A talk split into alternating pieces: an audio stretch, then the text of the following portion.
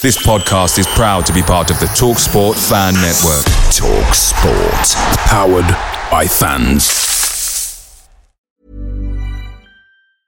Many of us have those stubborn pounds that seem impossible to lose, no matter how good we eat or how hard we work out. My solution is PlushCare.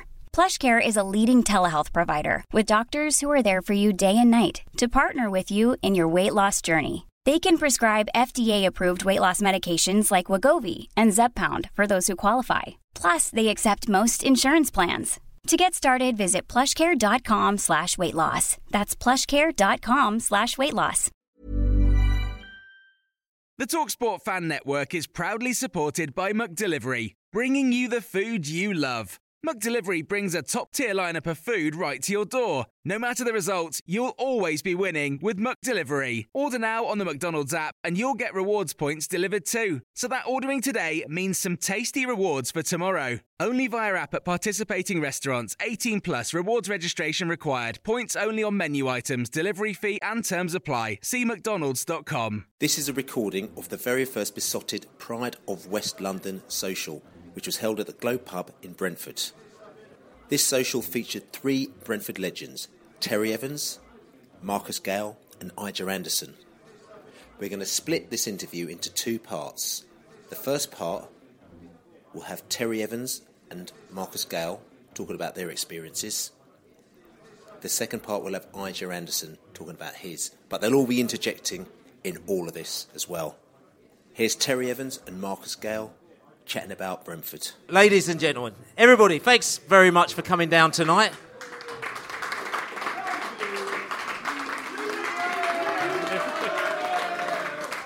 Thanks. This is the first, as you know, Beesotted Social, and just going back into the history of it, again, myself and Laney have been trying to organise this for about three years now, and uh, every time we tried to put our head around it, we thought, oh no, we've got to try and get people down and players and music and. Yeah. it's easy just turning up at matches and videoing people, but this is actually takes a bit of work. Um, but it's not necessarily about us. It's all about all you people as well. I'm not trying to sort of kind of do the old sort of cliche thing, but yeah, we do our podcasts, we do our videos, we do our blogs, and at the end of the day, but at the end of the day, if we don't get the feedback from you and people don't turn up, it's the same thing. So to us, it's a Brentford family. And uh, the fact that you know you've all turned up tonight, we've made it. It's not secret squirrel, but we made it a little bit like if you want to come, turn up. So the fact that you've turned up on a Wednesday night, two nights before we beat Fulham, come on, is absolutely teething tremendous, as I, as I say. So look, listen, bef- no, no ado. Like you know, I I'm very very pleased to uh, to be sitting here at the top of the table with a couple of characters here who I used to stand on the terraces and used to watch them play football every single week, and they made me very, very, very excited. And you know, it may be 20, 25 years down the line, but it doesn't matter because you've got Manchester United, Man City, all these teams that do their thing. But for us, this is what actually used to make us tick back in the days.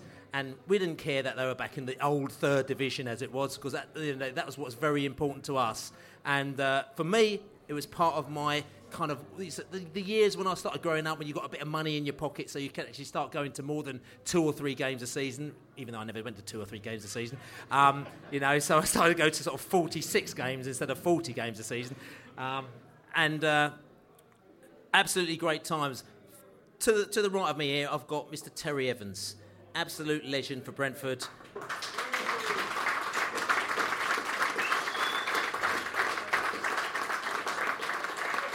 As you know, Terry Evans signed from Hillingdon. He played for Hillingdon, played for Brentford for a very long time, and then he signed on for Wycombe. Um, it wasn't until I did a little bit of research, because again, you know, as you get old, as we do, as well, your brain, your, your grey cells go a little bit, like you know. And uh, I didn't realise that Terry actually sort of signed for Brentford sort of earlier on than I ever remembered. Actually, he signed on in '85 um, for us, and he played for us for until 19, um, 1993. So 1985 to 93, that's eight years. Played 229 games in that period, and he scored 23 goals as well. Um, absolutely tremendous as well. And we're going to talk about T- Terry Evans and, and, and his contribution to Brentford. Then we got the man, Marcus Gayle. Marcus Gayle, absolutely. Again, he came a little bit later on in, in the time to a certain extent, but no, because Marcus actually started off in the in the youth team at Brentford. And I know there's a lot of talk about, and we'll talk about this a bit later as well, but there's a lot of talk about Brentford and the youth team and the academy and stuff. But he started off with the youth team at Brentford, worked his way through, and ended up playing for Brentford, where he played. Um, he, played, he scored 22 goals in 156 appearances for Brentford, um, you know, and he played for Brentford. Then he moved on to Wimbledon. Then he played for Rangers or Glasgow Rangers, as we know. One of our ex-managers is now the manager of that team at the moment now, and um, he probably give us a bit of insight into his time there as well. Uh, before moving on to Watford and Aldershot. So Marcus Gayle.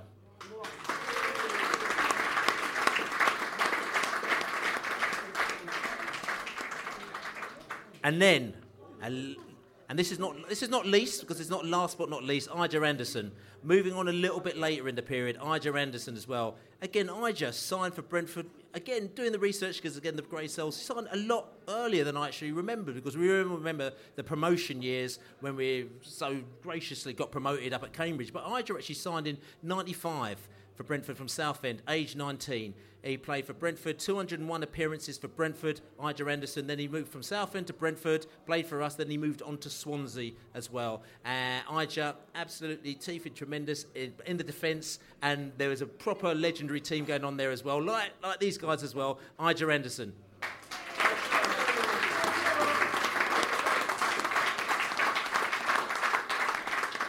So listen, guys. We thought the best thing is we just want to have a conversation with you. There's me. We've got obviously Laney, Dave Lane as well from Beesotted. So me, Billy, um, Dave Lane from Beesotted as well. We're just going to have a chat. So listen, if you want to interject, if you want to say anything, if anyone from the audience wants to say anything, you can interject at any time. If you want to interject, what we'll try and do is we'll try and get the microphone to you so that you can say it on microphone because we're trying to record this, trying to be semi-professional at least, like I'm saying. so we'll do that as well. But you know, we've got a load of questions we've got for Terry, and we're going to throw it out there as well. But you guys, like I said, it's an evening with, it's not us with these guys, it's everybody with these guys there as well. So you're allowed to throw in all your questions and your answers and your jokes and your laughs and, and your memories and stuff like that. And if anything, we'll also have a Q&A at the back end of it as well if anyone else wants to throw anything in, if you're all cool with that. Yeah? So Terry, Terry Evans, 1985, Hillingdon Borough, as you played for at the time. And... Uh, very young. You signed for Brentford as well, very highly rated. But it's interesting because I was looking. I mean, I was looking through the book, um, the, the, the the 80s and the 90s book, as Laney's got out there as well, was absolutely wicked. You should have a look at these. I mean, it's, it's an absolute encyclopedia of information there. Hillingdon Borough. It's interesting because a lot of our players were signed from teams like Hillingdon Borough, signed from non-league teams as well. Um, when Brentford came to you, I mean, what, what, what were your thoughts? Because you were quite highly rated in the non-league, but you had to take a couple of steps up, didn't you? Yeah, firstly, I'd like to say thanks for having me. yeah, it goes back to uh, I, I, was in the QPR youth team, and uh,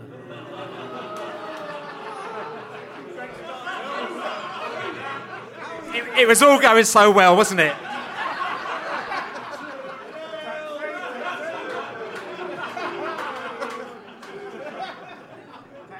Yeah, so I was uh, I was just born around the corner in uh, Shepherd's Bush. So I was a Shepherd's Bush boy.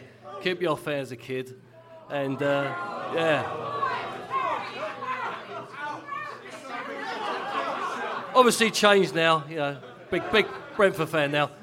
But uh, that's, that's, how it all started, really, and, and, that's how I come to being at uh, Brentford because Frank was my uh, youth team manager at uh, QPR. It was George Graham originally. George went off to uh, Millwall, then on to Arsenal, and uh, Frank stepped in. So Frank was my manager at the time in the QPR youth team.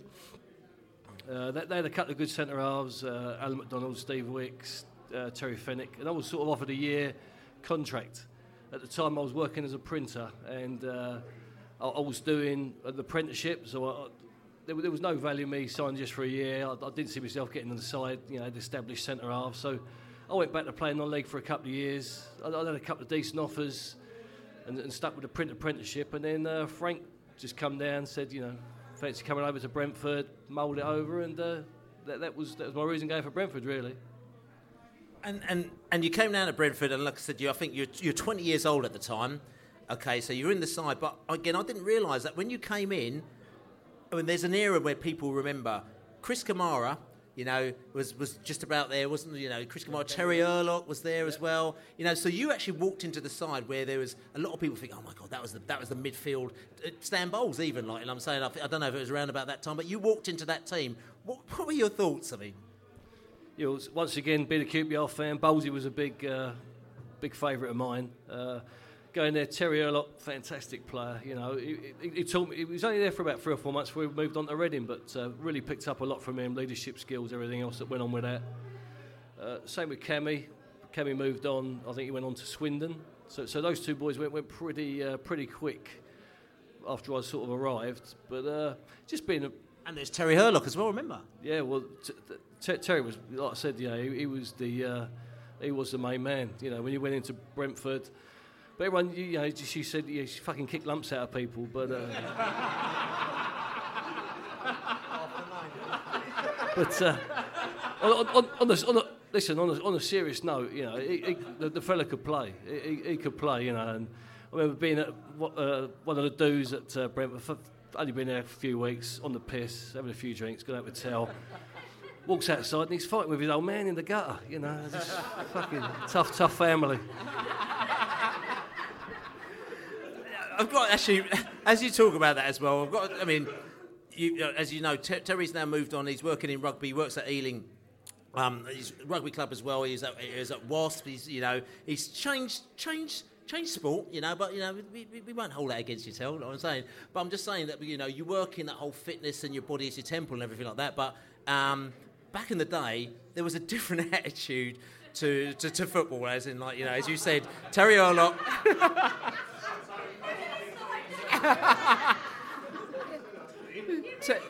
as you said, Terry Hurlock, you know, he's he's fighting with his old man. You used to go out and have loads of beers and everything like that. What is the difference between then and now? And and uh, has it made people better players now? The fact that football has inverted commas cleaned up its act a bit.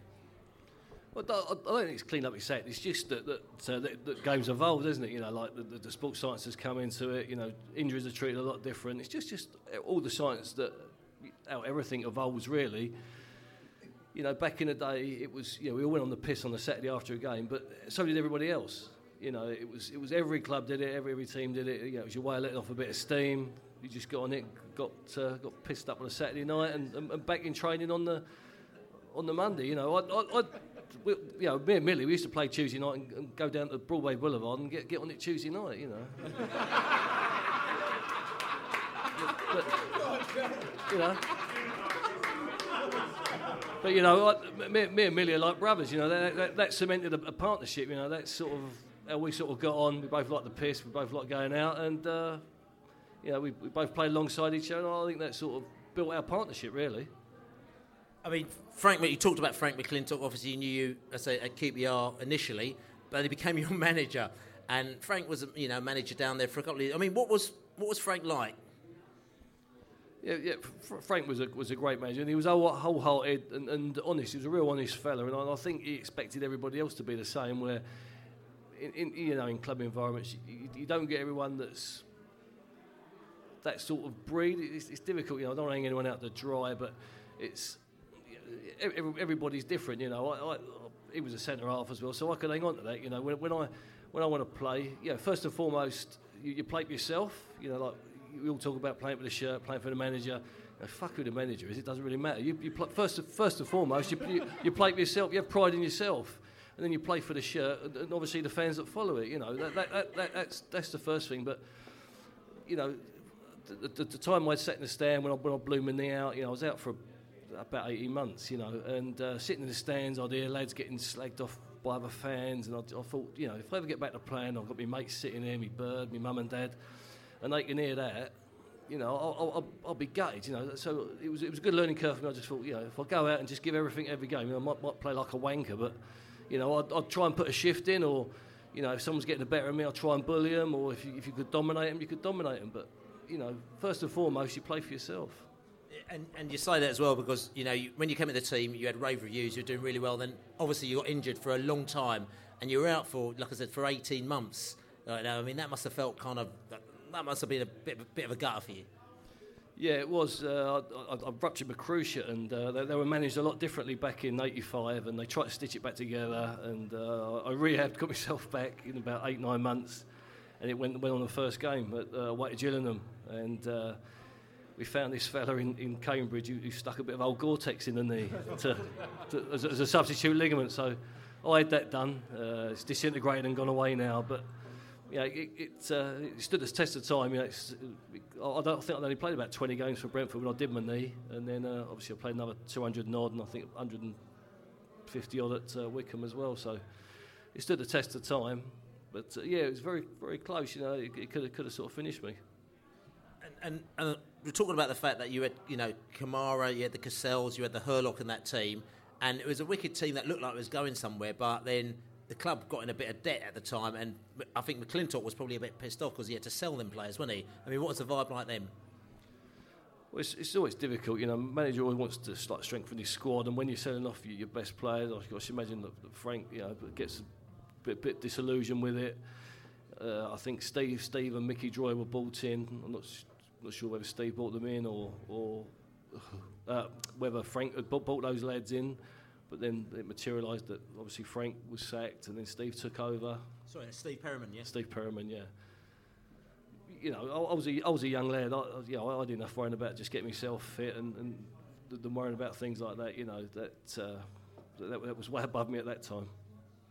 And we've got to talk. I mean, in '86, I mean, you joined the club in '85. It was in '86. Jamie Bates signed, and uh, that was the start of a long-running relationship between the you two, isn't it? I mean, not in that way, of course. well, I'm, not sure it Bakes. He, he,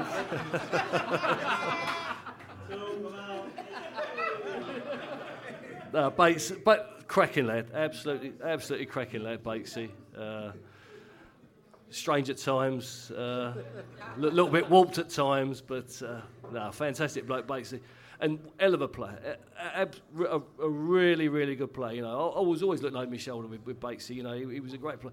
The only thing that I, that I had, and I knew that, that uh, he'd always have that little lapse of concentration. It, it, it played brilliant for 93 minutes and, and, fuck up and do something stupid. You know, T- times I see him score own goals for about 30 yards. What, like, what? Remember one at Notts County? It was like goal of the season. was it Gillingham away? We just stuck it at the top top corner mate, I think he scored more own goals than, than, than you know, goals for, the, for us, you know, but uh, nah. Oh, was, listen, like I said, uh, I, I, he was a fantastic player, basically, fantastic player. I mean, we had a load of obviously homegrown players and bees players, but we brought in a couple of loanees as well. So we uh, sort of, high, you know, sort of who, who, who reached upper echelons. We had Paul Merson and also uh, Graham Rix as well. You played with them too. I mean, what were that? Any stories there at all? I remember uh, picking Merce up one day and uh, just driving him. I used to pick him up in Norfolk, just off that Shadwell estate. Pick him up, and he was over at the Arsenal, but he wasn't driving. Pick him up, take him through, take him to training. So he's telling me one day, he said, "Oh yeah, my old man was out playing cars last night and uh, fucking lost the car." like, yeah. yeah. just, just, just like, just like losing a couple of quid on the horses. Yeah, he said, yeah, the, the old man lost the car last night. And game of cards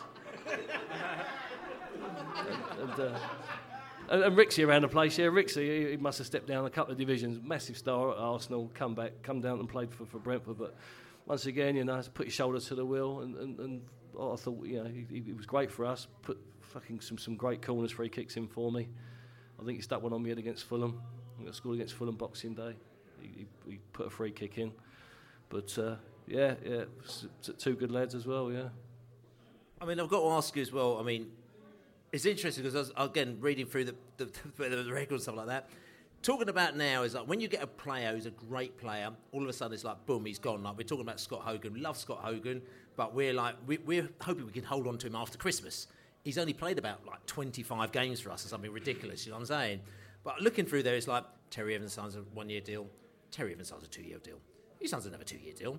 Terry Evans a three-year deal. It's just like you just keep on signing another deal, then another deal, and it's almost like that whole idea of like just sticking with your club was kind of really there. Whereas now it's sort of like you know because you know you're a decent centre back, you did the business, you know, and if you did what you did now, you know, then you, you'd be gone in a minute. So I just thought it was really interesting the fact that you you For you can. 10 million quid. yeah, You know, you continually just kept on signing and signing on for Brentford. Like, you know, I mean, what was the thought, or is that just what you did back then? I, I think now you've got you got bigger coverage. You know, I, you, you put the telly on, you, you see goals from the fucking conference. You know, you, it- there's coverage everywhere of, of, of the football. You know, it's, it's on the telly all the time. You know, you watch Sky Sports on a Saturday afternoon. It's on who's scoring goals. You know, you've got, you've got the fellow Shreves you know, saying, "Oh, that's six for the season." So, you know, there's all that knowledge put out there. So it's in people's back of people's minds. And the other thing was th- th- there wasn't that, sort of money around. You know, we, we you know, don't, don't get us wrong. You know, we, we had earned some good dough. You know, it was, it was better than, than the average person, but it wasn't mad. I remember I was offered uh, Bassett coming for me to go up to Sheffield United for about another hundred quid a week, and it was like fucking hell. I don't want to go up north for another hundred quid. you know. You know, it, it ain't Northern, is it? You know, but but but listen, it weren't, it weren't for me, you know, and uh, yeah, and, then that was it, you know. So obviously, you know, I can understand the young lads that are going to be at Brentford now, being enticed with a, with a wage from I don't know what 10, 20 grand a week to 100 grand a week, 80 grand, 60 grand a week. You know, it's a it, it's, it's it's a big you know it's, it's a big difference. Like I said, for 100 quid go up the uh, pop up the M1, not for me. So listen, Frank McLintock, he, he left. He talked about Steve Perryman came in with his assistant Phil Holder, or Noddy as we called him later in the day. Um, he signed Gary Bliss at sixty grand from Crewe as well, and uh, like I said, that season we finished twelfth as well. Uh, you know, and again, like I said, you signed a new contract then, but at that time you could see things were starting to evolve because. From what I can see, Perryman had a sort of different thought process on what he wanted to do at Brentford. So he brought in Andy Feeley, Keith Jones from Chelsea, Roger Stanislaus as well. Because I said, Ritzy kind of like that. Even Les Ferdinand came in on loan for uh, for a month, which, um, if I remember rightly, he was quite rubbish, wasn't he? Yeah, I, I think it's tough. He's a good boy, Les, as well. He's another good boy who come in. Uh, yeah, I don't, I don't think he scored, Les. I don't think he scored. I don't think Merce scored.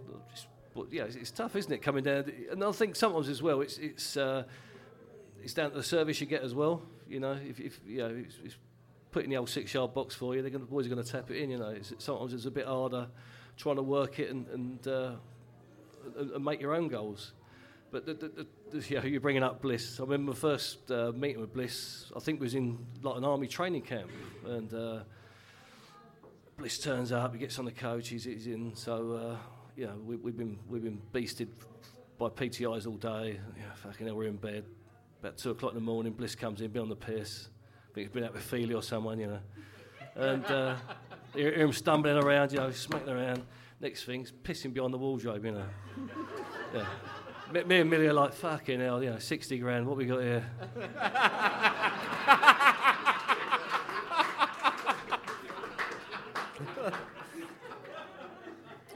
So we're talking about the formation of the team and how it sort of starts. I know, yeah. I'm trying. I'm trying. I'm trying. I've got no idea. So, uh, so like I said, Cochrane came in. It's interesting. Richard Cadette came in, record signing. I think it was about seventy-seven thousand pounds or something like that. Something like that as well. And again, Richard Cadette. I mean, he's going to be on our next social as well, uh, Richie. Um, ooh, Richard Cadette ooh, Richard in the back of the net. Yeah.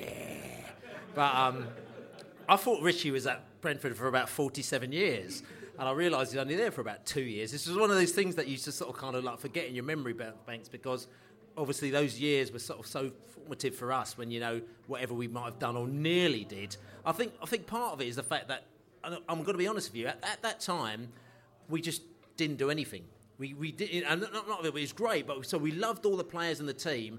But it's almost like when you start to do something, then all of a sudden somebody puts the barometer and says, "Oh, wow, we we finished second last season, so we've got to finish first. Whereas we were always finishing 14th and 16th, and then seventh and fifth and ninth and stuff like that. You, you, you understand what I'm saying? So at the time, you still got sort of like this really quite rabid, quite sort of kind of like really potty for it fan base. You know, it- and Steve played as well, didn't he? Steve, I remember playing at the back with Steve. Yeah, yeah, for, for, for a while. But for me, Steve, Steve was probably the, the, the best coach I worked with. You know, I, I, and I'd, I'd worked with uh, George Graham and, and Frank as well. But uh, Steve, Steve was very good. Like the one-to-one stuff, and just holding your game, holding your skills. He was, uh, he was, a, he was a great coach.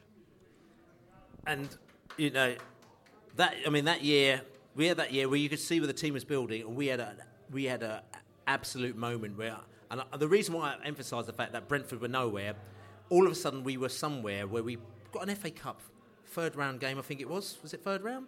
We played Man City, and we fourth round at Griffin Park. And we third round was yeah yeah Walsall yeah that was rubbish. And then the fourth round.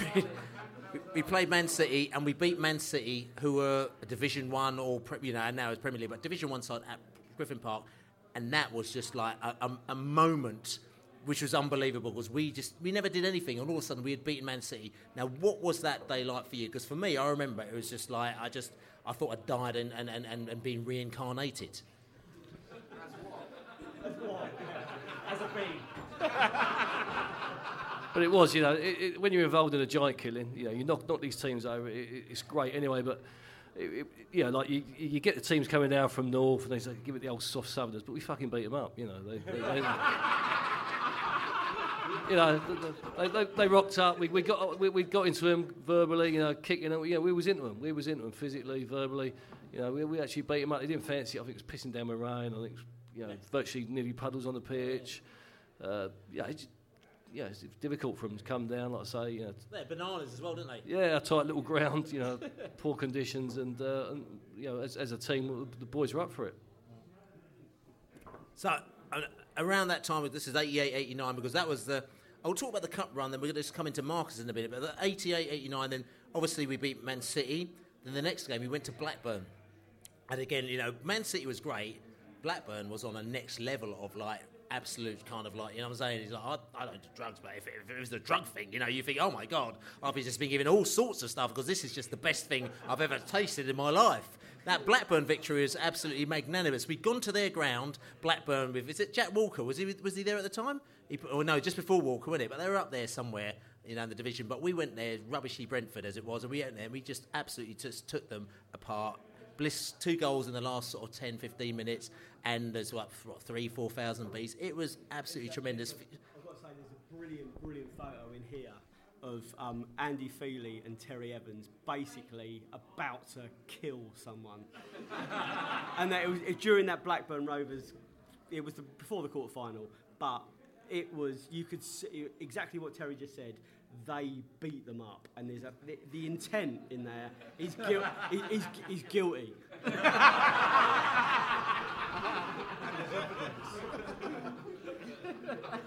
well, well, well, it was, you know, like I say, you, you go up north, and, and, and that, that, that was a, uh, you know, it, they did think they were the, you know, the, the tougher species. But uh, I always think that, you know, there, you know there, there is a there is a tough side to us, uh, to us London boys, and uh, even there we went up there, and, and I think at that time it, it was it, it was a hell of a team spirit evolving. I, I don't know uh, what you thought on that, Marcus, with the team spirit. Yeah, I was in the youth team at the time. I think I may have made my debut the year before, but I wasn't wasn't involved with that cup run. But just watching from the sidelines, especially the Man City game, was that was huge.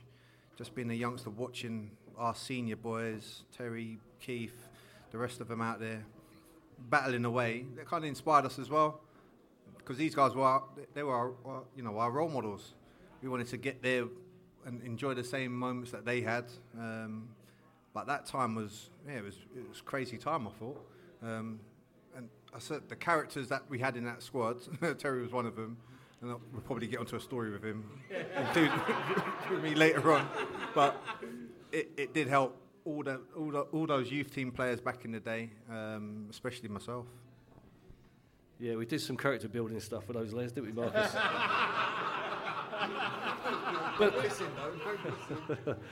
no, but you know, that, that, and I think that's what Steve Steve had brought in. Started, started to, got nucleus of a side together, and the sort of dressing room started to, to to build and sort of take over, and, and, and you sort of run your own sort of system. You know, everyone turn up late, you'd, you'd get stuck into them. You know, you messed up on the pitch, you, you, you touch or you know anything. You, you knew you'd have somebody on your case. You know, so. Exactly, and it put pressure on you because if he's going to ball someone out or dig someone out, you had to make sure that you were switched on as well. So, so it made you improve as a player, and, and obviously you'd be digging other lads out. And I think with, with the youth team, the youth team that come through, you know, we, we dealt with them quite toughly, and, and it, you know, it shows how Marcus went on to, to get a great career. You Cuzzo, all, all, the other boys, you know, that, that come through that youth team that, that, that went on.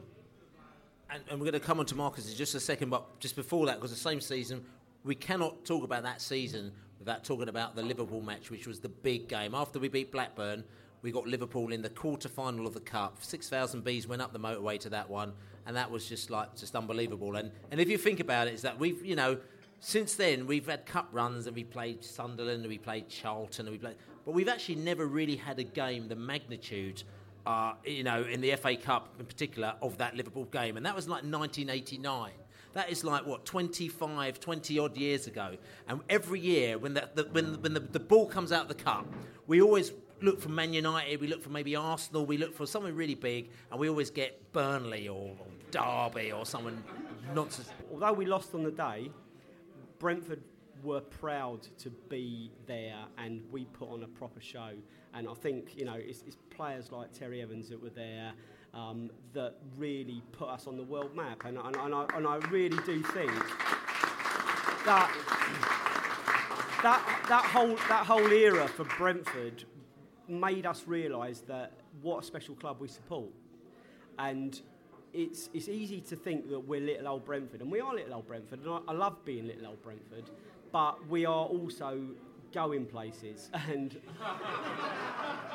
uh, uh, that's, uh, that's, anyway, that's, that's, that's, that's, deflect, that's deflected the, the power of the moment. How, how a pair of tits can, can, can you shallow bastards.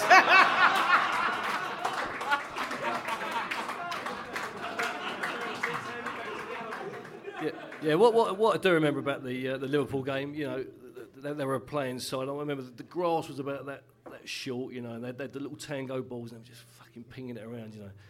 My mindset was go out, you know, let's kick off, and I'm just, I'm just going to come through the through the back of someone, the, the, the first opportunity, you know, just just to try and set the tone, you know, because we weren't going to beat them by playing.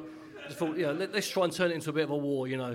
So I did something not very nice to the to the this is Anfield on the way out, trying to rile them up a little bit you know, got the. It took me 30 minutes, you know. I think Beardsley slipped. I just managed to stamp on his face, which. you know, no, no, no, yeah. It, it, it, I, I, sort of intercepted the ball and he slipped and he was grabbing onto my leg and I just like, stamped on his leg. But, you know, probably too late and, you know, it was after half hour. But every time, you know, you, you, just went to get tight on someone, just pinging it off. It was just ping, ping, ping, ping. You know, it was just one touch all over the place. There was some a players there. But just coming down now, Marcus Gayle, because this time, 88, 89, Marcus, as you said, you were, you were a youth team player. And it's interesting because the youth team had only been set up a year. Colin Lee was the man. He'd been brought in to set up the youth team. Brentford had sort of nothing else going on, but there was a few sort of you know, far-faluting ideas. We need a youth team. We need some players coming through. And I looked at it and I thought, geez, because I remember at that time, it's like, you, as a fan, you knew everything that was going on. And they, they started to throw some names in there and you I knew every single one of them. Whereas, like, a lot of the academy players, some of them we don't actually really know, but all the youth team players we knew. So there was, like, there was you, Paul Buckle, Jason Cousins, Marcus Gayle, like, you were, like, sort of being touted. Like, you know. So me now, yeah? Eh? You said you and Marcus Gayle. Yeah, yeah, yeah. Well, there's two of you. Yeah, that's right. Yeah. the thing is that Marcus Gayle was. He was.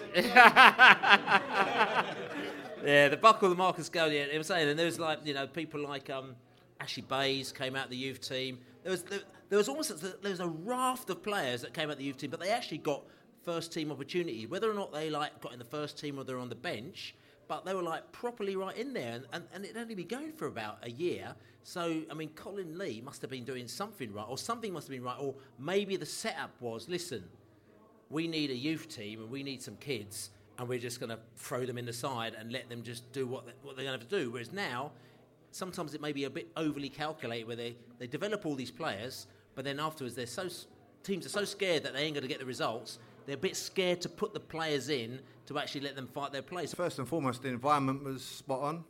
We was treated like young men as we should have been. Um, but playing against the first team, I think we should have maybe once a week, like a, a squad match against the first team. And that gave us our indication. So if my touch was bad, guess who would kick me?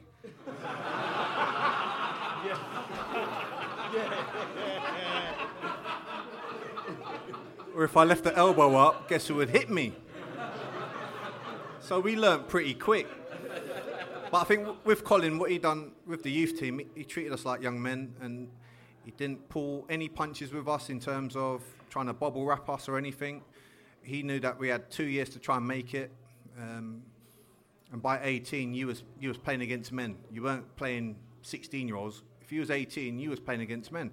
So the best way of getting used to that sort of life was playing against men, like Terry and Keith Millen, who were brilliant role models in terms of teaching you little things, but they te- they taught you in the brutal way, in terms of tackles and if you, I knew if I had a good day against them, they'll be complaining against me. Get your elbows down. Stop doing this. Stop doing that. So I knew, for me as a youth team player, I was doing well. Um, and I think what's happened today is that they've kind of raised that bar to 21, where you're making it, and they're, they're denying those 18 year olds a chance of playing against men. For, for me in my time, it was like you're playing against men at 18. Whether you make it at the club or not, whether you drop down or you play in the first team, you're playing against men. Nowadays, it's 21s, and I think they've just changed it to what, 23s? When are you going to mature? When are you going to become a, a young man and start earning your own? By the time of 23, I, wa- I, I left here. Um, but that was under a good grounding of a good coach, a good first team manager that had um, a vision to develop young players. And Steve, as, as Terry rightfully said, it was tough. I used to come in, I'd be shitting myself because I knew Steve would challenge me to some sort of trick with his coach, which was Phil. He'll say, Go and get your mate. We're going to challenge you to keep ups or whatever, whatever the skill was. Come and do it. If you don't do it, then we'll look differently on you. So every day was a challenge, a mental challenge as, as well as a physical challenge. But it shaped us, it moulded, moulded us as a group. Um, I think one of the best days was when we played Man United in the Youth Cup. So I mentioned that one. Yeah, we're playing them on Saturday, aren't we? I wonder if Saturday's going to have over two and a half thousand there. Yeah, you know that.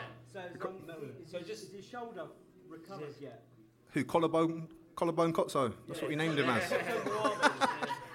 so that was it was a bittersweet moment because he scored the winning goal. Actually, ex- sorry, you might need to explain because some people Okay. might not understand what's, what's going on. So uh, what year was it? It was 89. 1989. Yeah. So we've played Man United. There's two and a half two and a half thousand at Griffin Park for the youth team. Brilliant night. We've beaten them. I think they've got Mark Bosnich in goal. I think Lee Sharpe might have played. I Can't remember who else was there, but just those two for now. Um, Kotso's gone through and scored the winning goal. So we've all jumped on top. Um, he's on the bottom, and then I'm the last one to see him on the floor. So I'm, he's holding his shoulder a bit. I'm like, "What are you doing? Get up, man!" He pulls his arm up to like help him up. So I'm just like, you know, help him up, and he's like, ah! And that's when his collarbone had, had broke. so. So after the game, we nicknamed him Collarbone Kotso. I can't remember. Yeah, but that period for us, it was like, you know what, we've got a chance with the first team. Um, well, and I say to young players that I coach and people that I mentor as well, is that the, the opportunity for the youngster all de- depends on the first team manager. If he's been given time, if he's got three or four years, then that youth team player's got three or four years to develop. Currently, if the manager's only got six months, so does that youth team player in terms of opinion and, and his development. So we had a we had a good system where Colin he just told us the truth. He didn't hold anything back. Um, and also with Steve in the first team and Phil, Phil always kept his eye on us. He always came came into our sort of training environment, match day environment, gave us his raw opinion, which was always raw. Um, and that was when he was happy if he was upset, he, he would kick tables and all that sort of stuff. But there was no kind of clouded area. You knew where you stood with the club, but most importantly, we, we knew we all had a chance. Um, and if you was good enough, you took the chance. So, Marcus, you, you went on to play at the very top level of international football. You played in the World Cup. How did Brentford prepare you for that World Cup? I mean, you know, to, to, to say that you played at the very pinnacle of the international game must be very proud for you. I think they taught me a lot of life skills. I grew up in Shepherd's Bush. Don't boo. Cathnor Road, it was 64 Cathnor Road. Um, yeah, two of. Where was you on that road? Where was you? Where was you in Shepherd's Bush? Galloway Road. Galloway Road. There we go. So, um, yeah. um, how I grew up with my mum in Shepherd's Bush, there was a lot of life skills. If I wanted to play football, got to do your chores, got those out the way with, blah, blah, blah. Leave school at 16 to come to Brentford, you know what? It's still chores. We was cleaning boots beforehand, making tea for the manager and the squad. Um, we had a lot of duties, and that sort of prepared us in terms of appreciating the life of, a, you know, a young professional. Um, but also the life skills by playing, um, the likes of Terry and many others, that shaped us as well. Is that you can't just rely on your ability alone. You have to you have to work hard. You have to put a shift in. You have to take the knocks as well. Um, and Brentford really gave us, or gave myself that foundation to, to perform. You know, I went on to, to Wimbledon at a later stage, and that was like, if I didn't have the, the, the Brentford preparation, I would never have survived because I was used to pranks. I was used to the senior players messing about and all that sort of stuff and testing you mentally um, because I had I had you know bigger characters to come in my life um, later on. So it was good.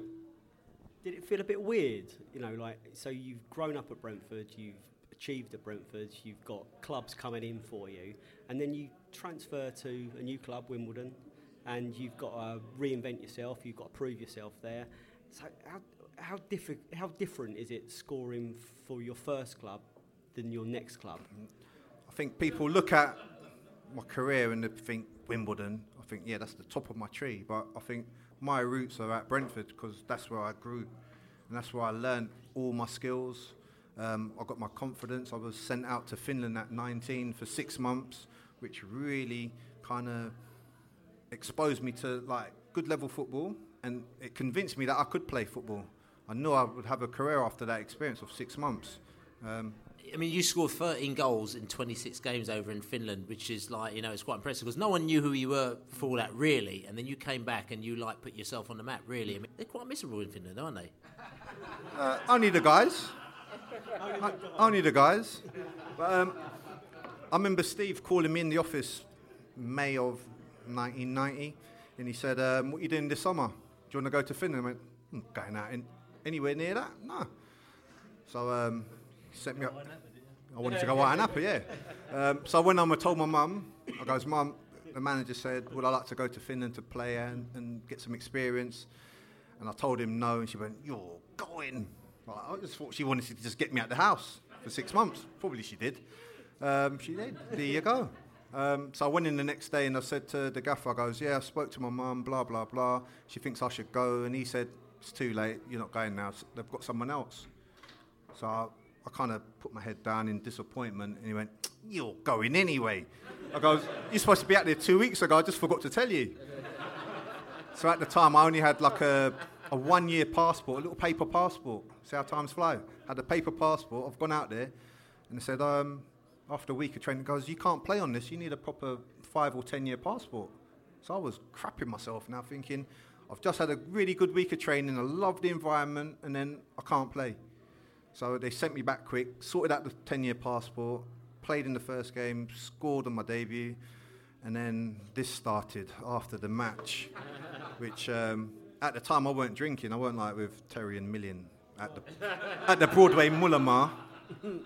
It's, it sounded like a it sound well, it sounds like a very different era where almost like you were told and you did.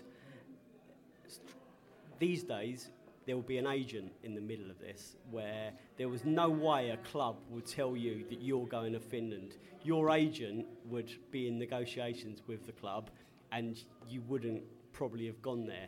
Well, I do, I do a bit of work with Kick It Out. I'll be going to Newcastle tomorrow to talk to academy players. Last week I was in Liverpool for four days talking to um, academy players' parents because they're the parent of the elite child. So it's worth obviously sharing some stuff with them. But um, even when you're up at these sort of clubs, you're seeing, you know, the clubs are signing players at five and six years of age.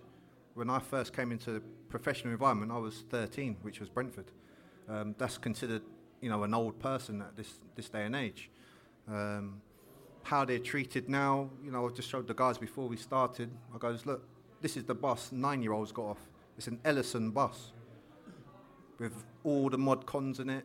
Nine year olds are getting off that bus to play just tournament football at half term. Um, Nike are signing players on contracts at age 12 now. So they're making money before they can even count the money and all this sort of stuff. So the game's gone all crazy. Hopefully the bubble will burst and everyone can just get back down to planet Earth. But the way it is at the moment, it is, it is quite scary in terms of what surrounds that child or what surrounds football at the moment is a lot of money and uh, it needs a lot of managing as well with the right sort of people around around players. So if, if the 19-year-old Marcus Gayle was now at Brentford and there was a move from a Finnish team to come in for you, there would your your agent wouldn't let you anywhere near it, would he? Uh, probably not. Uh, this was 1990, so the World Cup was just on. Um, but I think at the time when that sort of generation, you, you kind of done as you was told. You didn't really back chat the manager or, or anything like that. You just got on and done what you, you needed to do. Um, I think nowadays there's so many options. There's a lot more safeguarding as, as well. A lot more. Everybody's quite picky with everything now. Everything's more visual. You've got mobile phones that take pictures and all that stuff. Back then it was all quiet, as we all know. Um, but the, the experience I got from it was, you know what, I was playing against Dynamo Kiev at 19 and scoring and playing against the, the Russian World Cup captain, Demyanenko. Um, played two games against him, didn't win them, but I can't, can't forget that sort of experience. And what I tell young players now is get out on loan because you never get those young years back. And I think a lot of players now, they just kind of hide in their club and I'm at Chelsea and blah, blah, blah, or whoever it is. And then they, they, they're too scared to come out. They're too scared to come out. As, as Brentford, I, I think we've, we've seen the whole kind of Chelsea academy, the Chelsea conveyor belt. You know, my son was part of the Chelsea conveyor belt at six, um, chucked out, you know, as 99.999% are. Um, and we, we, get at Brentford is um, some of the really, really promising ones. We get the Swifts, we, we, we get um, we, we, we get the Saville. Yeah, I mean Saville was a perfect one. Chuck, chucked our way, didn't really ever want to play for us, and begrudgingly did, and played all right, and and and probably will end up on the scrap heap because his attitude would be wrong. Uh, yeah, I, um, what, what, I'm, what I'm trying to say is, you know, these football conveyor belts from the Premiership clubs, are they for the best for football, or is coming through the ranks, doing, coming down and, and earning, earning your, earning your spurs at a lower league club or a Championship club, and just playing in front of people? You, you surely you can never ever underestimate the power of playing in front of a crowd. No, you can't. Um, it's definitely helped m- my life in terms of starting off where I did at Brentford, which was what League One equivalent, um, playing in such in, in, such stadiums, but the experience you can't you can't take away. Um, or having a song, your own song. Exactly, which hasn't come out tonight. Whatever that song, whatever that song may be. Load of rubbish anyway. It's just a rumor, just a rumor. But with with young players, uh, you know, even the current Brentford squad, you can see the difference between like you know Ryan Woods, how he's got that sort of grounding of lower league football. He doesn't shirk any sort of challenge. If he's up against Terry, he'll try and go through Terry. Um, you can see the difference with like with Swift last year. He's got that sort of background, which is fine. I'm not saying it's wrong, but you can see the, the, the sort of background and grounding of these players that come from the, the top end of the of the game. Is that they haven't got that sort of that natural work ethic. Everything is put there before you, and you don't kind of graft your way and cultivate your career. Um, sorry. So, so I'm, I'm, not trying to compare the two players, but Ryan Woods, as you say, you know, the meerkat, the one that gets the ball, he's the he's the one that's you know always looking for the pass. Is it better to be someone that's coming up from a Shrewsbury who's really hungry for the game than it is for a McEachran who's coming down from the Champions League with Chelsea and he's kind of like, does he really want to be at Brentford? No, is it better to be from to come come from the lower leagues up than the higher leagues down and try and rebuild your career? What, what you know, what, what's best from a player's perspective? I don't think there's any magic formula to it. You know, you got players that like Ryan Woods, like myself, came from the lower lower ends of the league, and hopefully Ryan will have over 600 games, 700 games. Um, but as I said, there's no magic formula to, to making it. I think the key thing is your hunger as an individual. Do you really want it? And I think, you know, playing and watching Terry as a kid coming up, you know, to be in his side and to play with him, you had to be hungry and you needed to want it. If you bottled out of anything, he'll come and bite you in your shoulder and tell you off. Um, but you know, the game has changed. It's changed quite quite quickly in a short period of time. Um, have I got teeth marks? No, you didn't get that close. but as I said, you, there's no magic formula to making it as a pro. It's just depending on that individual. Obviously, there's a lot more money now. You, you look at people like Theo Walcott at 18, he's buying like a two million pound house. I'm like, I've played over 600 games. I can't buy a two million pound house. And that's how the game's changed. Can he cross a ball? No. Could I cross a ball? Yeah. Does he? Pardon? What was that? Theo, yeah, he, he bit, yes. hey, I just look at the game differently now. I'm like, you know, for me to get in that Brentford team, I had certain job descriptions. If I'm beating the player, cross the ball. If I'm taking corners, hit his head. I don't see that today. I think there's different kind of regulations and what what determines a winger. You know, I sat at the last home game with Neil Smillie and we said we would have loved to play play that on this pitch.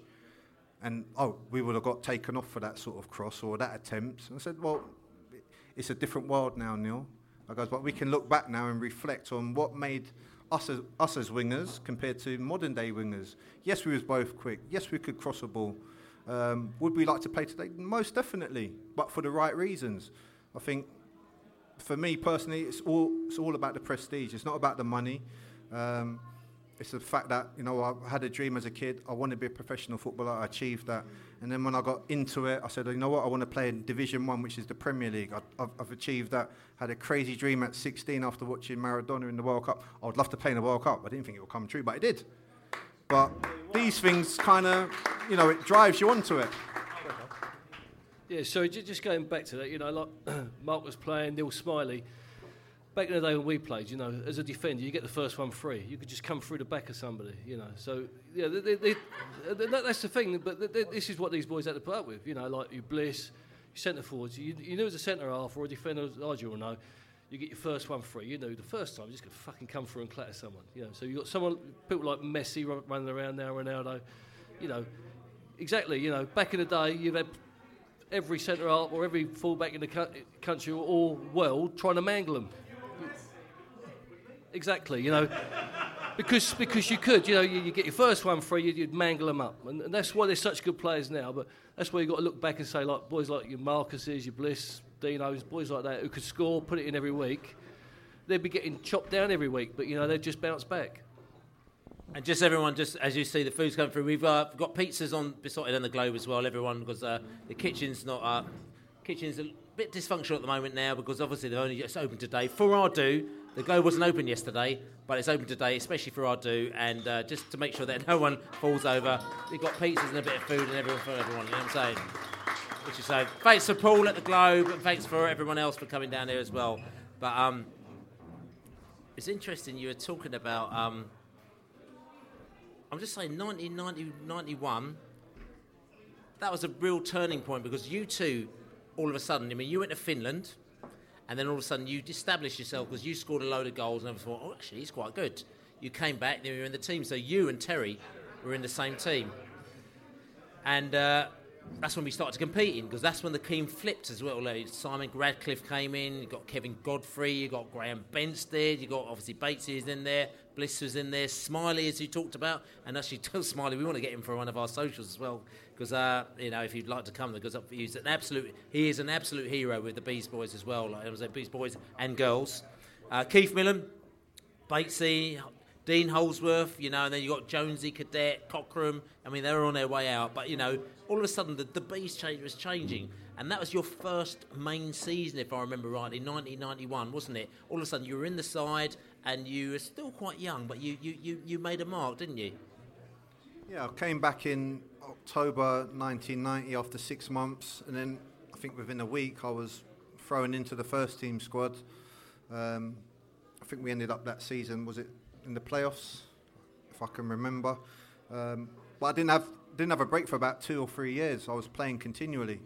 Um, but the experience that I, I gained from just playing with the likes of Terry and the rest of the guys, that held me in good stead for the rest of my career, because we we had to stick together. Don't forget there was only two subs on the bench, so the starting eleven had to be physically strong, mentally strong as well, and you know the two subs. If you was lucky luckily to be on the bench, you had to be prepared. You had to you had to play more than one position. There wasn't no kind of specialist sub position anymore. It was like you know what, whoever's on the bench, you can play one, two, maybe three positions and cover the whole team. Nowadays, you got too many. Well, you got choices. You got choices. You got seven in some cases, but um, I, I thoroughly enjoyed that season coming in to establish myself. I think I ended up getting my first goal against. I think it was Reading away.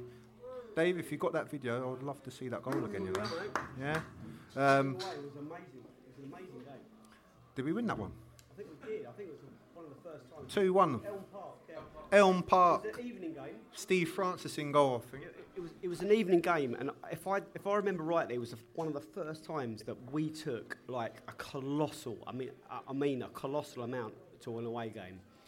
Um, I, I remember. Well, so I started 70, 77, 78. Probably big game was Bournemouth away in the in the build up to the 85 Freight Rover, but that Reading that Reading game. Everyone turned up, and it was proper. There was probably 4,000. We took the whole of the away end at Elm Park. I think that was like the start of like a new era era of probably different football.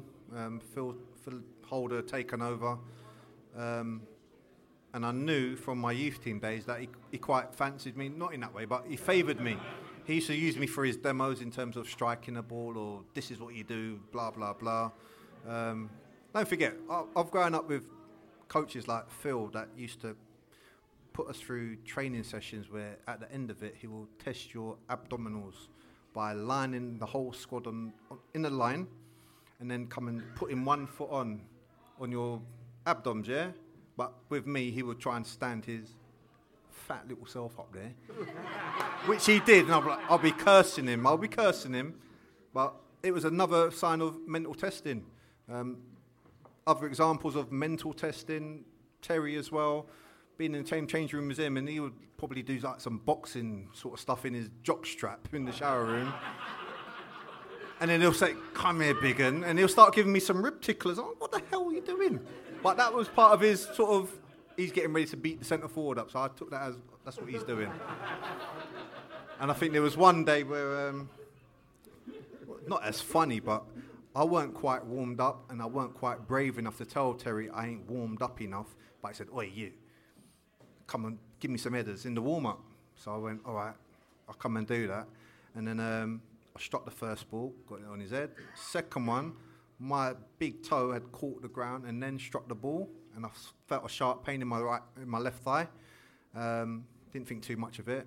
Went to do it again. Done exactly the same thing. It ended up I ruptured my left thigh, warming him up, and um, had to report back to Steve to say um, I'm injured. And he went, for fuck's sake, go upstairs and go and get whoever at the bar, put his pint down and get him on the bench because there was only two. How, how, how treatment has changed. All I had was ice treatment, and then we had, remember the G, was it the G5? So Roy Clare, God bless his soul, he was A round of applause for Roy Cloud. Chocolate E, as we as he's known as with us. He was rubbing this massage machine on my ruptured thigh that we didn't quite know about, and wondering why I'm screaming, taking this treatment. I ended up sorting it out. I've still got the bloody tear there now. But um, technology's moved on, thankfully, for all the right reasons. But the whole environment, from Roy, the physio, who was who doubled up as a kit man. Um, was you there when Jason Cousins pinned him down because he didn't give him any socks? Fighting in a tunnel. So Roy had a. Had, he used to love Terry. He used to love Millie. If they needed treatment any time of day, they would get it. If it was a youngster, get out. No, you're not having it. And I think Jason just asked him for um, uh, just a spare pair of socks for training. And Roy's favourite answer to all the youngsters was no. And for whatever reason, he, he pissed Jason off that day. He dragged him out the change room and he pinned him down into the change room floor, not change room, the corridor floor, and we had to stop him triggering that, that, that punch. We had to say, you can't do that, Jay. That's going too far. But again, that was part of what was going around. Um, but nowadays, it's totally different. Everything's quite PC. When you listen to all the, the players now on on Match of the Day or whatever it is, it's all the same person. Doesn't matter what they look like, what club they are. They're all the same. There's no more characters no more. I wasn't going to. I wasn't even to broach this, but as you talked about triggering a punch as well, and um, obviously you were both in the side at the time, and we, we, we interviewed him uh, recently on our Hang the BJ, which is if you do or do not know, we've got this thing which is called Hang the BJ, which uh, you've done and and Ijah has still to do as well. Terry needs to do as well. But basically, is um, Hang the BJ is a feature where basically you you tell a tune which reminds you of Brentford, and you talk around Brentford around it. The music plays in the background, and the music blasts out afterwards as well. So that's the story. So we got um, Joe Allen to do it recently, which is brilliant. And Joe Allon did it, and basically he kind of told us a little bit about his uh, predicament with uh, Mickey Allen, uh, Mickey Mickey Bennett, but also a year and a half ago, Mickey Bennett went full Monty about like his scenario with Joe and how he basically he knocked him out. And I'm just wondering, you don't have to say anything if you don't want to, but I mean, as you talked about knocking people out, um, yeah. Messing about. I'll let you on in another chapter later on. But with that one, I think what sparked it, we had a young player called Michael Johnson who had been out for nine months with a cruciate ligament, and he had just started training back with us. And um, Joe's full blooded, as you know. Um, he's challenged him quite roughly. And Mickey, to his point, he was just like, hey, take it, take it easy on him. He's just come back. Another challenge he's gone through. Again, Mickey's like, I said, take it easy on him. And I think Joe must have replied like, listen, if you don't zip it, you can have some as well. and that was it. There was a punch, I believe. From my angle, you know, like when a snake bites something, he just. it was like a blur of a punch. You never saw this. It was a in, out, bang, and Joe was standing there. I couldn't believe it. But there was Mickey's not got a bad bone in him. I know he's punched someone, but he's not that way inclined. I know Mickey well. He's a church man of all things. You know what I mean? But he's a peaceful man, peaceful. But you know they can still they can still cause trouble. But um, yeah, it was, but that that was the catalyst of it. It was challenging a young young kid that's just come back.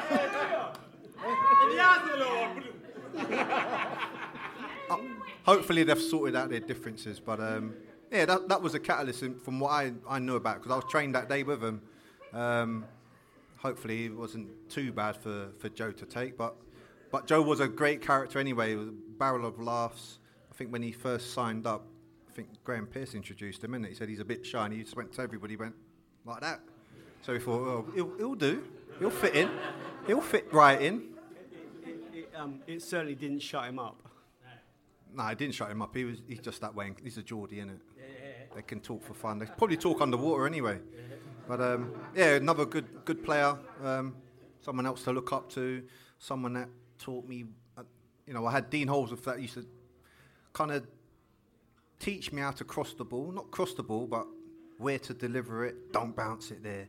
I want it on the volley. If not on the volley, I want it on the deck. So I had someone like Dino in my early years trying to teach me how to deliver the perfect ball for him. Obviously, I did because he got 38 and he pissed off the Wimbledon. um, but to his, to his credit, he always put in a good word. Um, I think going into the Wimbledon scenario, I, I, know I left in '94, but I knew they was after me f- two years before that. But at the time, I, I didn't feel I was ready. I didn't feel I was nowhere near ready. Wanted to play more games, get two more years under my belt, and then see what happens. But um, Dino showed me a lot. Same with Bliss, same with all the players right throughout the team. I think when I was in the team as a youngster, um, I was probably the youngest one in the, in the squad. So I had all these other teammates to look up to and, and kind of respect as well, which I did. Um, I'd done exactly what I was told. If they wanted me to do this, I'd done that. If they wanted me to do whatever else, I'd just got on and done it. I didn't question them. Didn't think anything was out of order or anything like that because I had ultimate respect for him because I knew that the common goal was to, to work hard and try and win a game for Brentford.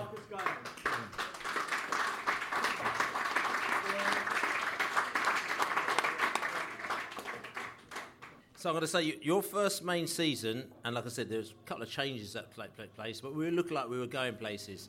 And uh, the main thing for that season was, you know, we were doing all right in the league, but and it's funny because I've just, come from a meeting with the football league today as well as well, and we were talking about the Checkatrade trophy, and you know, and them throwing, trying to throw some, you know, some some some Everton players at the Checkatrade trophy, and I said to them like.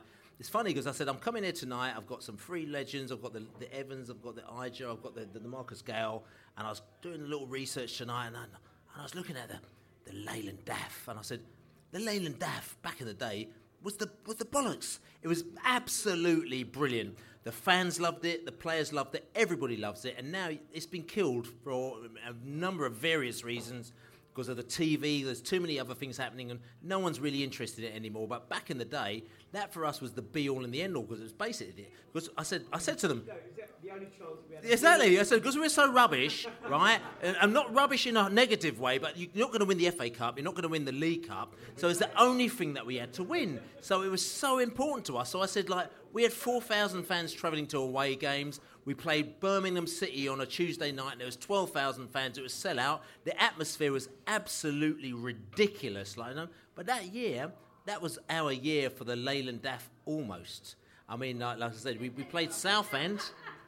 Southend, 3 0. And I remember there was the Chomp episode there, and that was like you, the Chomp. There. and,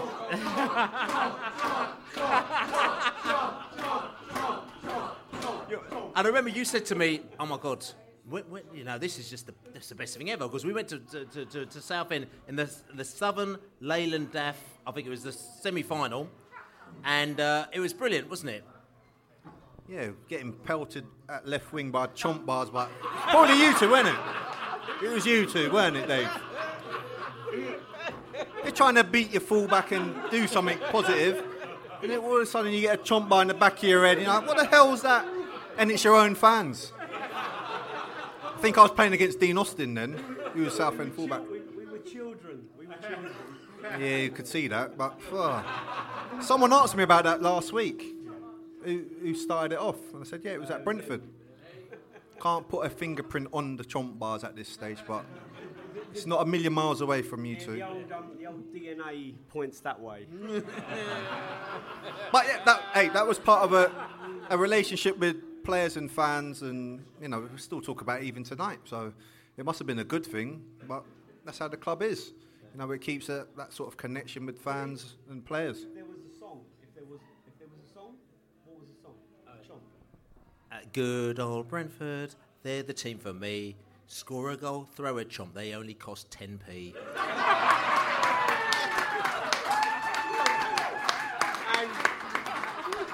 And not only that, not only that, when it when it got potty, which it did, and Billy received probably several thousand chocolate bars, the Sun ran a story, and the headline was "Chocky Horror Throw." I don't know if you, I don't know if you come back to. I mean, I wasn't going to mention it at all, but basically, as the story grew over, it was just again us and our crew, me, Laney, a few others. We used to just throw a few chocolate bars, and it grew and it grew and it grew, and eventually it all kicked off, and everyone's bringing chocolate bars, and then eventually I wrote to Cadbury's just just for a little bit of help, and I said, look, I said Cadbury's, there is a Cadbury. Can you please send me some chocolate bars, please? Because it's all kicking off at Brentford, and I thought nothing of it. And then a doorbell rang, and I opened up, and literally I couldn't even see my door because there's like fucking there's like boxes of chomps, right? It was ridiculous. So I, I spent about an hour bringing these chomps into my house. I rung them up. Got fuck me, I've got like fucking about five thousand chomps, right? what the fuck am I gonna do? So I've come down to Brentford, and by this stage, the, I was I was public enemy number one. So like they're like no. So the problem is that I it was almost like a drug dealer. So I've gone inside the pub, and I was handing out chomps to people in the pub, going look, right, you got ten, you got five, you got fifteen. And they've all got it in, like, people have just gone in with like fucking thousands of chomps. And then I've walked, I've been searched "Oh, you're all right then. But everyone else is like not being searched. They've gone in. And remember that game? We beat Bradford 6 1. Yeah. We beat Bradford 6 1. And base. That's right. Did you get sent off? You got sent off, yeah? And I think you, yeah.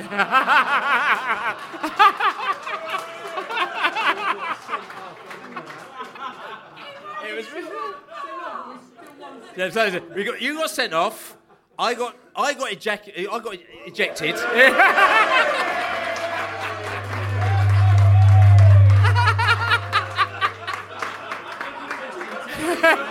Careful.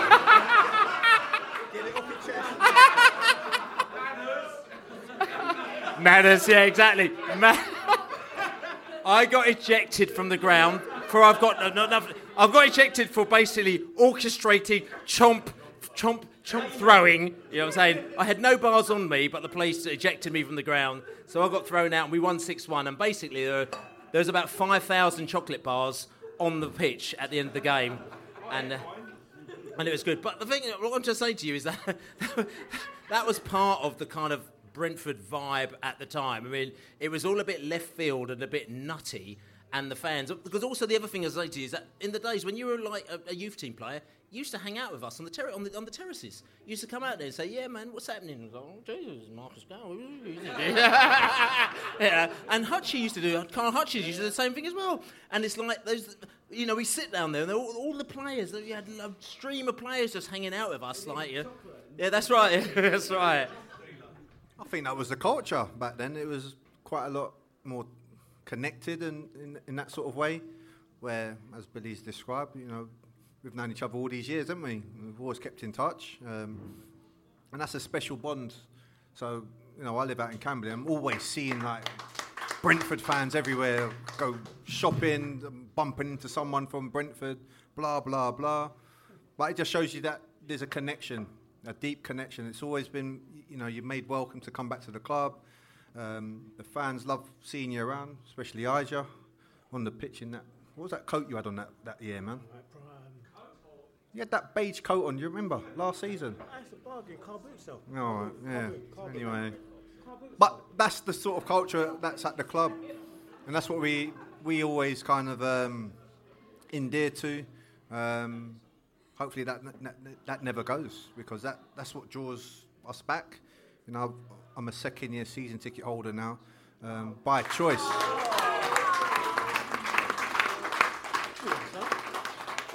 But my missus loves football. She's a Villa fan, but we love football. Two years. I was I was working before that. Give a chance. Give a chance. Hey, ah. I was here when the club was down, but seeing the club now from a fan's perspective, it's it's really good because you, you kind of appreciate what goes on the pitch and obviously what, what happens off the pitch as well. So, you know, I had a great experience going up to Newcastle a couple of weeks ago. Um, I've played there a few times in my career, but I've never actually watched a match at St James's. Um, You've never scored against Newcastle, either, have you? I've scored two if you've done your research. mate. Oh, oh, sorry. Oh! Oh!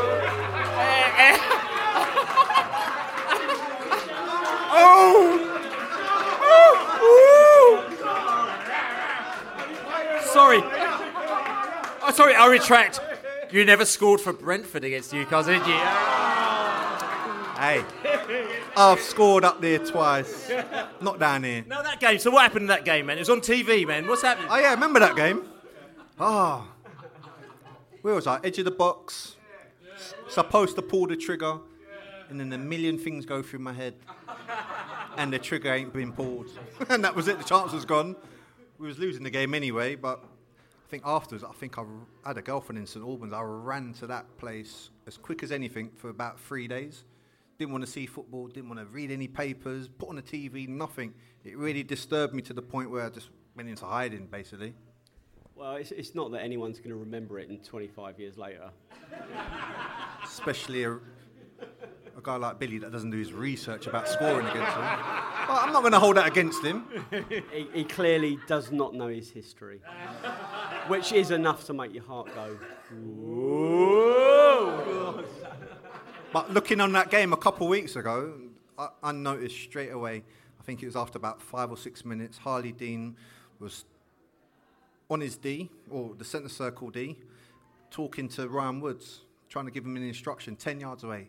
Ryan Woods couldn't hear him. And I said, that's the difference. Is that when you go to these big grounds, you ain't hearing Jack Diddley squit because there's so much people in the ground. It's not like here at Brentford where there's, you know, 12,000. They were quiet though. They was quiet, but I'm telling you, from my experience, you don't hear 10 yards in front of you. You go to Anfield, Terry can tell you that as well. When that crowd noise it, it, it raises up, you don't hear much out there at all. And that was one of the first indications I got from watching Brentford two weeks ago, is that they're not used to that sort of level of fan base and the atmosphere. It's, it's a different ball game. How do you train against it? You can't replicate putting 52,000 people at training ground. I think if that game, well, when it does happen down here, when is it in January? It'll be a different ball game because you've got your, your usual surroundings. Um, they've still got the same good players, but you're going to want to put your, put a shift in. I think obviously the key people for Newcastle was Shelvey that day. They gave him way too much space because he can hit passes. I think they reflected that with that performance last week. I think they took all that sort of negativity and they could have done better and they put it into last week's game. Now they need to string that performance again. But I don't, one at a time, one at a time. I've only got one set of ears. what are you saying? Go on, Claire.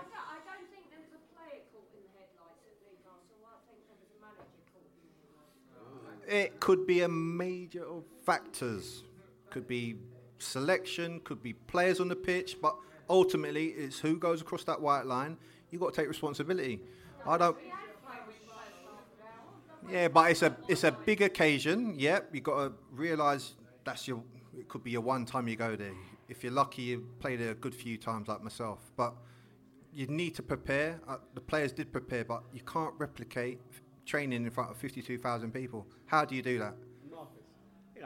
Marcus, you know, uh, to be honest with you, I mean, you know, we have to be honest. You know, the, the Newcastle game. I'm not saying it's a scrub game. We don't go there looking to lose, but that's the game you don't expect to win. Eh, Out of, out of your, uh, out of your. Well, not not not a moment.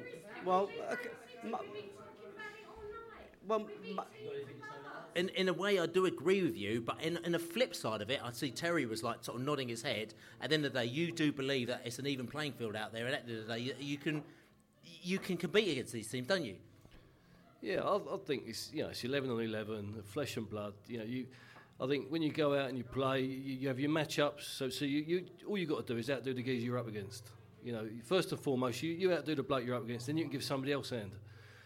I think that's, that's how the, the, the team's progressed. But you've got to go there. You know, it's, it's not the uh, it's not the dog in the fight. It's the fight in the dog. When you go out there, you, you know, you it's, it's, it's a it's, it's a great uh, it's, it's a great fit to, to, to play football as well. You know, it's on the box. It's Newcastle. They're the games you want to step up. You know, so I think as a player, they're the place you want to play. As a manager's as a manager, I think it's it's harder getting you up for, for the for the games where you know the, the bottom two, the bottom three. They're the games the gaffer's got to get into and go. You've got to fucking step up and have a go here. You know, going away, play at Newcastle. Christ, who wouldn't want to play there? Totally, you know, like I said, it's great fit. They're, they're the games to play, and the- like I say, the, tough, yeah, like the slip, you know, like when you go, Marcus been there, you know, Celtic and Rangers. They're the games where, where, where clubs fuck up, you know, like Rangers will play St Mirren, and, and, and that's the games where, what they'll lose because they're the games you, you you've got to get players up for. You know, it's the Celtic Rangers games you're up for. Got to also realise, look, there's a lot of talented players that play this game, and they make it look so bloody easy. Like Shelvey, you wouldn't believe the way these guys' brains think. I know there's like this notion that footballers are thick as shit. My missus thought that as me. Guys, listen, it's not as easy as that. If the game was that easy, right, everyone will play it right? You, so you got to pay that sort of respect. That there's only a certain amount, a certain percentage that can play this game at a certain level and consistency. Yeah, you're looking at people like Shelvey. He's played for England in the last two years. This guy ain't no mug. He's no mug. Colback again. He's like another Woodsy, but an improved version of Woodsy because he's played the top flight. One day, Woodsy hopefully will play there with Brentford. But if not, he could play there. Yeah? There's a massive difference in Premiership Premiership players compared to good Championship players, vast difference. You look at strikers that can score 30 goals at Championship, guaranteed they're not even going to get 10 in the in the Premier League because it's that harder, that much harder. And, and wicked. So, and listen, we're going to just move on. I just want to talk just quickly about a couple of things because we ain't, we ain't, we're not even ignoring Ijah Anderson, but we're trying to go through like a little time period thing here. You know what I'm saying? Terry Evans to, to Marcus Gayle to Ijah Anderson, and we're going to come on to Ijah in a little bit a minute, but I can't go on to Ijah without talking about a couple of things because even I need to know these things, you know what I'm saying? And the first thing is Birmingham City, mate. That year, as we talked to you, your first year, we played them and then we got them in the Leyland DAF final and it was all kicking off everywhere, you know what I'm saying? And they took 12,000, they came down to Brentford and they robbed every single pub and they, you know, it was, it was, a, it was a proper vibe. And all of a sudden there was a vibe between Brentford and Birmingham City for a number of years we were, you know, they beat us one year. They beat us in the Leyland DAF. Then we beat them. Then we picked them to the championship, and then, then they beat us, and then they, we got relegated. But there was a proper vibe. Now, listen, we still sing songs against Birmingham City, and they're confused. We go out there, go, why are, you, are you singing songs against us? Like I'm saying, but like, you know, 25 years later, we're not happy with them. no, I'm just, maybe it's just me. I'm just wondering. I'm just wondering. Hands up, hands up if you're happy with Birmingham City. No. yeah, yeah, yeah. That's right. But listen, Mark, I'm just wondering between you guys, what was your vibe with the Birmingham going on down at that time, Terry? I just think you hated every team, you know. It just. Yeah, it's just yeah. I think that, that, that, that for me was my mindset. That, that's how I got around playing playing my game. You know, everybody's different. I just like having that little bit of nastiness or that little bit of hatred.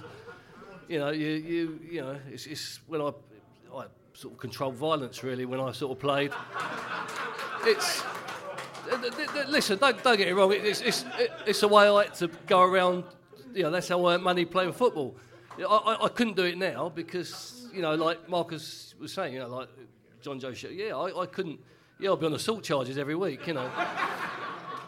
It's the the game's moved on. It's just I, I couldn't do it, and that's why I, I struggle to watch the game. I struggle to watch the game now. You know, you, you, Is that why you went to rugby? yeah, that was it. Yeah, I, I played rugby at, days, yeah, at school. wasn't bad, but it wasn't professional. You know, I weren't bad at football, so I, I was lucky enough. I got got a living out of that. But uh, you know, Christ, you know, I wouldn't see these boys rolling about on the floor. You know, it, it wouldn't happen. Wouldn't have happened nowadays. Wouldn't you know? You just, but, you know, you tap someone, they're rolling on the floor. You know, it's personal pride. You know, you'd be fucking hurting. You know, I remember getting me getting me cheekbone smashed in against Tranmere. I just see it through to the end of the game you know, you, you just didn't want to let anyone know that, that, you, that you, they'd done you. You know, that, that would be the, the case. But uh, now it embarrasses me sometimes. I watch it, I just think, You and "Fucking hell." Batesy, how tough were you as a pair? You hunted in packs? I think it did, yeah. You know, if, uh, if, if you was on a booking, you know, you had to get your mate to go and lump someone, you know. So it was, yeah, you, you you worked it as a little, a little team thing that, you know, even, yeah, even, you know, even if a centre half come up and, and left it on you at a corner, you'd yeah, set him up. I said, fucking get your elbows up, Marcus. fucking up, we, you know, like we owe him one. And uh, you, you it, didn't say that to Bliss, though. Yeah, keep your elbows up. well, you know, that, was- that, that was the thing. When I went to court with Bliss, you know, on the Uzzell case, you know, I was a character witness. They called me up and, uh, yeah, yeah, yeah. How, how did he get off that? If I was a character witness, but it was, it was, yeah, that, Oh, sorry, explain the situation. A lot of fans might not know what you were a character witness for. yeah. Well, it was, it was just, uh, just explaining the, the, the rhyme and reason of the game. You know, the, how the game went. You know, I just said, you know, if you don't want to get hurt, don't play football. You know, because Well, that's what the, was you talking about for the Uzzell case, was it? yeah, the Uzzell case. So be- a lot of people won't know. Sorry, it was how Gary Gary Blissett basically got um, done for um, elbowing Uzzell in John Uzzell in the face, and there's all sorts of stitches and everything like that. Pictures up there, and he got done for uh, elbowing in the face, and I think it got rejected somewhere, and then it came back round, and then it ended up being sort of a personal case. But you were called, up for a character witness against that, didn't you? Yeah, they, they've called. A, it was called a few of us, and it was just a case that you know, like, if you don't want, don't want to get hurt, don't don't play football. You know, if you go and play chess or something, you know, there's there's always going to be that element of risk playing a contact sport. You know, whether it's rugby, football, boxing, MMA. It's, you know, there's, there's contact involved, and you've got a chance of getting bloody hurt. So, you know, why are you booing when you get hurt? You know, you know the risks. And if you don't, you know, if you don't want to take the risk, play chess, play tiddlywinks. I don't know. You know, go swimming. So listen, just, just going to finish off because we want to move on to Ijah as well a minute, and this is like a, a nice little link between the two. In the end of the day, um, Phil Holder took over from Steve Herron, as we said, and uh, Brentford achieved promotion. Uh, uh, oh, there, that's it, that's it. Just, that's explicit coming out of court, by the way. Yeah.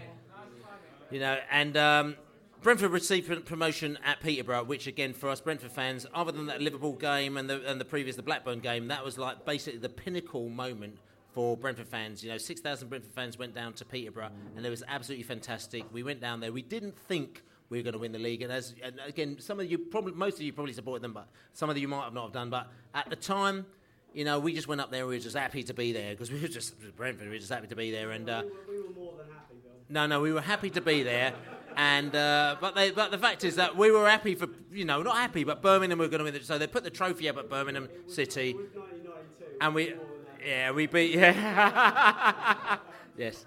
And we beat we beat Birmingham City. Birmingham City, you know, sorry, we beat Peterborough. We, we, we got you know we won. Birmingham City lost that day, and the and the, the trophy was at Birmingham. Was everyone presumed Birmingham City, who's the team that we absolutely hated at the time, was going to win the league, and we actually won that league at the time, and that was just like uh, that was like again I talked about before, and like I just died and gone back to heaven. That was absolutely the pinnacle moment for me as a Brentford fan at the time. Now, I mean, Terry, you must tell us about, you must just talk about that that time because that must have been fantastic for you, and you were the captain. Yeah, I think the week leading after, after we uh, trounced Fulham at home, we. Uh, yeah, oh, thought you liked that. Uh, yeah, we, yeah, we was on a roll. I think we'd won about three on the bounce, going to Fulham, four on the bounce. And, and I think we had that sort of no fear. I don't know how you felt, Mark. We couldn't wait for the game to come around. You know, we, we just felt unbeatable, I think, at the time. Yeah, we felt invincible, really. I just thought we'd rock up there, get the result, and, and go up. You know, I didn't think Birmingham would lose. I thought we'd go up as uh, runners up. But I thought we'd get promoted, and uh, I just felt great in going into that week. I think there was a lot of consistency with the team. Um, as Terry said, I don't think we expected Birmingham to lose, but we thought, you know what, we need to still finish our season off, and whatever direction it takes us, it takes us. So for us, it was like try and win the game, um, and if we do that and Birmingham lose, then we know what's happening. But we want to give our, our fans and ourselves that sort of moment of, you know what, we've completed the season and um, and finished it off well. So. I've got, I've got to say, we, we spoke we spoke recently on the podcast, on the Beesotted podcast, about your our defining moments as as Brentford fans, and you know we we've had in the last few years, in particular, we've had some brilliant away wins. You know, obviously QPR recently, we've we've done Fulham and Fulham, we've gone to Reading and done them, we embarrassed them, and Leeds, and all, all kinds of places we've been to. Norwich, I mean, we've been there and we've done it. I mean, wish we, wish we'd done Newcastle, obviously. But those days, that, that Peterborough game, for me, I, I think will always be special. It's, it's, it's because there was a, a lifetime before that of just finishing nowhere, and our expectations were so low. And it was the first time ever we'd gone somewhere and actually overachieved, and we'd done it. And then we'll bring us on to Ijah, doing it again at Cambridge, where we went there and we had to win the game, and we not only won the game, we bloody well, you know, we, we, we really properly won the game. And uh, Ijah got, he went naked on the pitch apparently. And this, this pitch, it's, it's, it's, it's, pictures. Uh, Ter- Terry Evans has not got the monopoly on going naked. we, we've heard all your stories, Tell. Well, yeah, you know, it was pretty naked from where I was standing, mate. Um, so what, what I'm saying is, you know, th- those moments are standout. They will never ever be taken away from us because those were the stepping stones to where we are now. Mm. Those were the moments that proved that we can achieve and we could achieve. And it's like sometimes it's like people expect now, and I'm like, well, yeah, you can expect and you you can hope and you can you can really you can, you can have high expectations of Brentford, but we we need to be a bit realistic still. And, and that's where I'm like with Newcastle. It's like, mm, we're not quite there yet. We're not, we're not quite at that stage of going to Newcastle and winning. But we can, we, we, next year we will. Next year we will. If you want to come down to a Beesotted social, It's an evening of entertainment. We get music, we get DJs, we get live performers, we might get comedians down there, uh, we get Brentford legends, and basically Brentford fans come down and have a beer. Sign up, just go to the Beesotted homepage and you'll see a little form on there, and you can sign straight up for the social, and we'll give you the information. Next social is December the 16th, so get your name down for that one, and also put in your diary the 30th of April, bank holiday weekend. Away days are great, but there's nothing quite like playing at home. The same goes for McDonald's. Maximise your home ground advantage with McDelivery. Order now on the McDonald's app. At participating restaurants, 18 plus serving times, delivery fee, and terms apply. See McDonald's.com. This podcast is proud to be part of the TalkSport Fan Network. Talk Sport. Powered by fans.